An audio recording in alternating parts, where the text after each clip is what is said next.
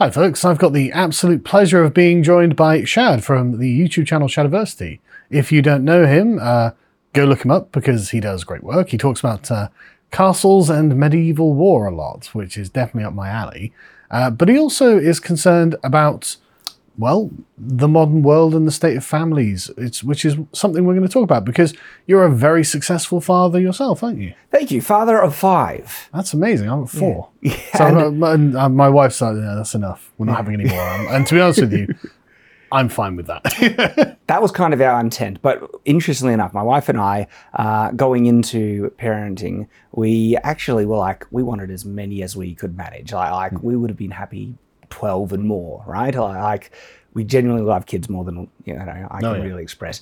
Uh, but we also understood that we have to take it one at a time, see what we can manage, and uh, and uh, we could see that okay, I think we have hit, hit hit our limit at five, even though there is that side of us that, gosh, we would love more, but Yeah. um, five five is brilliant. my, my wife, every single day, she says something like, I'd like another baby. And it's like, okay, we have a current baby at the moment. She's six months old. And, you know, we've got more than enough to handle. 4 is enough. So, you know, no, no more for us, thank God. Um, but you mind if I jump on something that you, that you mentioned? So yeah, I started doing YouTube swords and everything, um, uh, castles, history, knighthood, all, all, all that stuff. I've always been deeply, deeply interested in cultural events as well as uh, the way the culture manifests. More, more so, probably the way the culture manifests in terms of media, um, because that had such a astounding impact on me growing up. The heroes that I was engrossed in, the stories, the mythology, and it literally made me a better person. I grew up as a kid wanting to be a superhero, and that was an intent. That was an active quest of mine as a kid. And I would, I remember I having conversation with other friends like. How can we get superpowers? Let- Let's let's really discuss this. And uh, and I went through all, like the list. Like, you I don't find- think gamma radiation. no, yeah, uh, I don't want to risk getting bit by a spider because, and I don't think it's Not in be- Australia anyway. Yeah, well, that, yeah, right. Uh, and uh, genie bottles are really too hard to find. I didn't know it, but I came up with this brilliant plan. I, I it was a, there was epiphany as a kid. It's like, oh my gosh. I could ask Santa for magical powers. He has magical powers. Yeah, he could grant them to me. And so, literally, I did that. I, I, I- I actually asked Santa Claus for magical powers, and um, I eventually got a, uh, a note back from Santa one Christmas uh, stating that he couldn't give them to me yet, but he would give them to me in the future. And I was like, yes! Uh, but it was because of the impact of what I was engrossed in. And there was some great, great just cartoons and role models that I really identified with. Superman was the big one, Spider Man, and uh, of course, Robin Hood, and all those things. Um, and so that's actually what was my goal in life to be a writer to try and make stories that could have these same kind of positive things. And uh, and i'm my quest was to be an author before a youtuber. Um, youtubing i started as uh, uh, well i wanted to create misinformation. It was just a, a, a hobby something i enjoyed but also potentially build a fan base to watch my writing career but uh, it certainly became its own thing, and I love doing what I do. Yet there is that side of me that still is so interested in the stories and everything, and that's where my second channel has really risen, Night's Watch, and that's where I get to. Uh, well, it's mainly pop culture criticism because. Oh, there is a lot to criticize these days, Carl. No, no shortage of subject matter. Yes, and uh, and so that's where I get my outlet to talk about that. And then, of course, I do have the media I'm able to produce. So I have my novel that I was able to launch, and I'm doing a graphic novel now, and I'm hoping to just dive into that and, and push it as far as far as I can.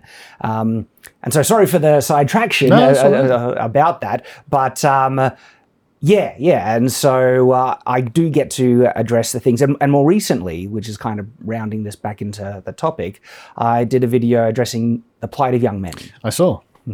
And uh, because this is something that's been on my mind for a long time, and my heart breaks.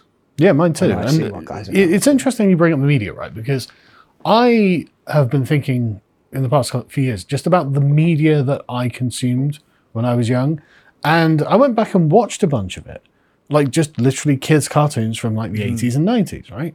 And one of the things I just found remarkable is how unperverse it was, right? How actually wholesome. Yeah. Like people find like things like He Man and Transformers comical now, but actually, if you go back and watch them, they're good messages. Really good. The heroes always do the right thing. Yes, and He Man often ended with a positive message. Uh, an the end. actual like moral lecture. Yes, a yes. conservative often moral Mm-hmm. lecture. I mean, there was one episode of He-Man where the the the the characters are lecturing you about the Magna Carta and the importance of the Magna Carta, Yeah. and I was just like, yes. Mm-hmm. You know, if if I if I were my dad, I'd want my son watching that, and I, as me and my mother father to my sons, I would be more than happy for them to watch that. Yeah, I just know? just on He Man's like like there was an episode where He Man lost his sword and he Hmm. had to confront the bad guy without his powers. And the message at the end was, you know, I didn't have my sword, but I used my brain this time. And there Yeah. Hmm. are other kind of things that you can develop, um, and and there are layers to that message that Oh, yeah. can resonate and be really positive.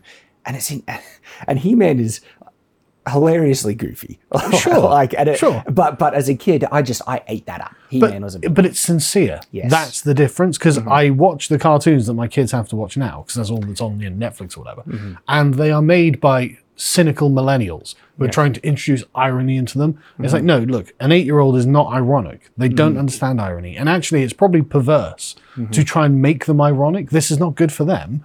Actually, a diet of sincerity is what is genuinely good for them. Mm-hmm. You know, you should be reinforcing sincere and decent messaging Mm-hmm. rather than making gross jokes that are aimed at adults and things like that. It's just Yeah. Not appropriate at all, and I really despise it. Actually, Mm-hmm. I've, I've really, I mean, uh, on a visceral level, I actually despise the thing. Some of the things I catch my son watching, but they're just totally normal kids' cartoons for this era. Mm-hmm. I just can't take it, man.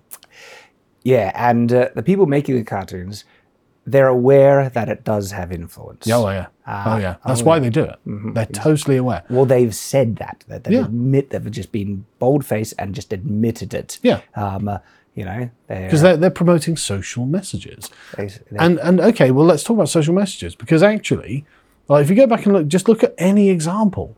Like there's no there's no uh, question of who the hero and the villain is in the story, right? In every in every single one, in like Thundercats, Transformers, He Man, you know, GI Joe, whatever it Yes. is, right?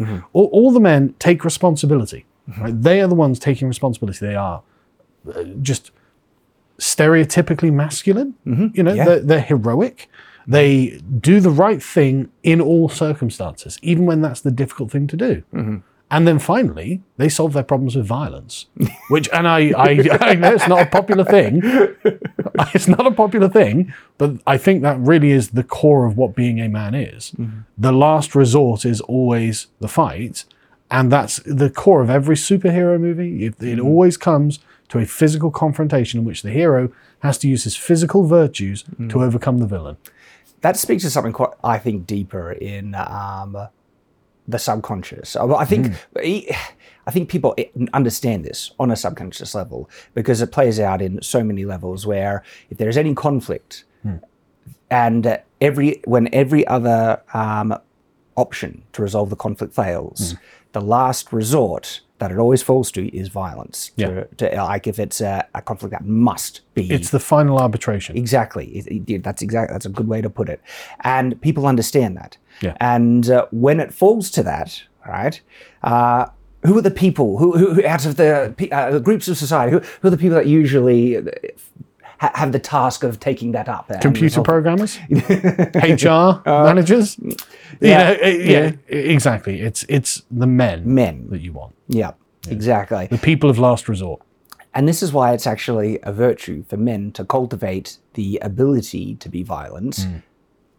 That's and that needs to be paired uh, as strongly with the ability to control it and understand its use and respect it. And this is Jordan Peterson's point. Well, yeah, but this is also something I've understood just from watching cartoons. Yeah, exactly. I Like when I heard stuff like Jordan Peterson say stuff like that, to me it's like, that's true. Yeah. I've known it my whole life. Yeah. Isn't it a shame that it's so foreign for people to hear now? Yeah, it's it, Jordan Mm. Peterson was doing something very novel when he articulated it. Mm-hmm. Because I mean, every every young man knows that this is true because it's part of your life. You Yes. know, you'll get into fights, you'll have to deal with these things, Mm-hmm. but to have it actually spoken of as a virtue in the modern world is just not something that happens. Mm-hmm. Because I mean, you know, I, I don't want to be the man who breaks it to everyone, but we live in a very feminine society at the moment, which I don't think is good for young men at all. And one of one of the major criticisms of like you know 80s and 90s cartoons was oh well it was capitalist, it was cynical capitalism. I was and, and and I've got a great great rejoinder to this. Like, yeah, it is. right? It's entirely about like the people doing it.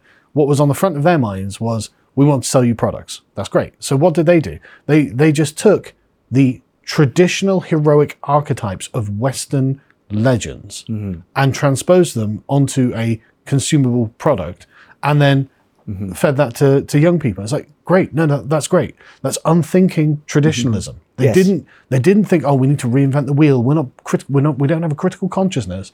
We're just mm-hmm. going to reinforce the goodness of our own civilization back to future generations. Like, sorry, capitalism doesn't. You know, you can say, well, it's it's soulless. Yeah, maybe, but it's also doing exactly what we want. but it also ends up being more successful mm. because uh, people respond and resonate to universal truths hmm. uh, and even subconscious truths. Like, like we talked about, there's a subconscious understanding of this hmm. about the need and capacity to have violence but controlled and for men to be able to promote these things and everything. And it resonates with guys. Hmm. Guys l- enjoy this stuff because when they see the hero stand up for himself fight bad guys and everything like there's this feeling and most guys are like I'd love to be like that. Oh, yeah. You know, it's the whole reason why we have uh, the the action hero uh, um, masculine fantasy archetype, right? Oh, yeah. Gu- Guys love that stuff because that's who they want to be like. They want to be the type of person that will be able to protect and provide, and it resonates deeply.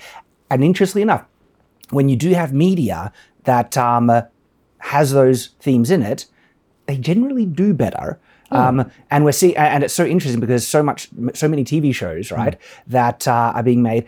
I, so many examples. I'm, re- I'm reviewing Wheel of Time recently, right? Oh, yeah. And there's a running trend, and it's just frustrating the heck out of me, where the villains in the original book um, are really evil, but in their TV show adaptation, there's this one villain that they made very sympathetic. Oh, you need to understand why she's a villain. There's a grey zone here. Oh, yeah. Oh, it's very then- morally nuanced. And then yeah. all the heroes, Yeah. they have to be morally ambiguous and do really questionable things, and I can't freaking stand it. George R. R. Martin has got so much to ah, answer for. But in Wheel of Time, it was it had this is why Wheel of Time was so popular. The book series that has these classic heroes that are good-hearted people to the core and really bad villains. But in the adaptation, the modern thing, Yeah. it's it's skewing it. And so there are multiple things like this, like um, modern day Marvel, where the hero suddenly becoming ambiguous and Yeah. dark and edgy and all that stuff. When it started out, Captain America, look at the first film. He is a good-hearted Boy Scout, and people Well, that's love what Captain that. America is. Yes, and there's a, a recent show just uh, at a shockingly from Netflix, right? Oh yeah. And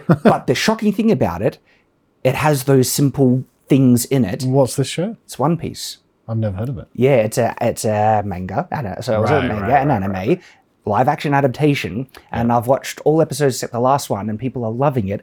And I want to quote you a line in it, Go and I think you might flip out. So there are these um, uh, uh, children, and Hmm. they're learning to be swords people, sword, swordsmen, swordswomen.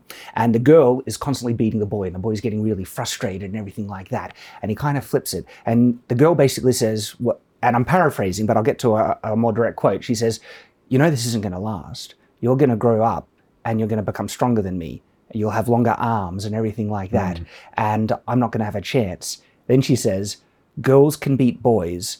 but no woman can beat a man. That's in this show. That's that's uh, that's heretical in I- the modern era. you- Yep. But in the context of physical conflict, Is it wrong? is it wrong, right? yeah. A- And that was in that show, right? And so this show has traditional themes in it, and people are loving it Hmm. because it just inherently resonates. And then it, you wonder why it becomes successful because. And it goes into the whole damsel in, dis- in distress trope and everything. People try and say that that is demeaning to women. Well, actually, when women are in trouble, they really like to get rescued. Oddly enough, shock horror. Yeah. A- and better than being just rescued, being rescued by a handsome prince. I mean, I, I, I'm aware that this is something that a lot of women like. Yeah, I'm put in mind of this Reddit post that I read years ago that for some reason has always stayed in my mind because it makes me wonder how much of an impact the uh, the the warrior woman in Hollywood has had an impact on young women. Mm-hmm. Because this this woman had just you know this young woman you know, in her twenties and posted how she was play fighting with her boyfriend right? And she mm-hmm. her boyfriend apparently always lets her win. Mm-hmm. And she was like no no no come on I really want to fight. And he just grabs her and just and he's got her in a lock. And she was just like I couldn't do anything I real I realized he was just so much stronger than me is this normal and Yes. Yes, yeah, it is. That- like yeah. when after I married my wife, right? Um, there were just some clear kind of moments when. Uh, my strength was able to be compared to her, where she tries to do something and asks me to do it instead. And uh, I've been shocked, like shocked multiple times at the vast strength difference between myself and my wife. And my wife is very representative, just the average woman, especially of her height. Well- and I'm, I don't consider myself a particularly strong guy. But As, as a mother of five, she's probably very practical, gets Yes. a lot of stuff done, you Mm-hmm. know, very aware of her own agency, you know, and you're, you're just a fairly regular dude. Exactly. Like me, And- you know. And when you compare the standard strength Yep. that a guy has compared to the standard strength that a woman has, the difference is shocking. yeah. Shocking. There, there, there's an incident of uh, like I, I always remember that me before me and my wife were married, uh, we were you know just kind of playing around having a fight, you know, and she had grabbed my finger and she was trying to pull it back, but I was actually able with my little finger to resist, and she was like, "How are you doing this?" I'm like. I don't know, you know, like and I'm, like, I'm not particularly strong guy, but she, uh, and and I was just it was just at that point I was like, oh my god, Yeah. you know, the like so the the physical difference between men and women is just night and day, and mm. it's it's not something that men are, want to you know boast about or anything like that, but it's just real, mm-hmm. and it has an impact on our lives. To watch the full video, please become a premium member at lotuseaters.com.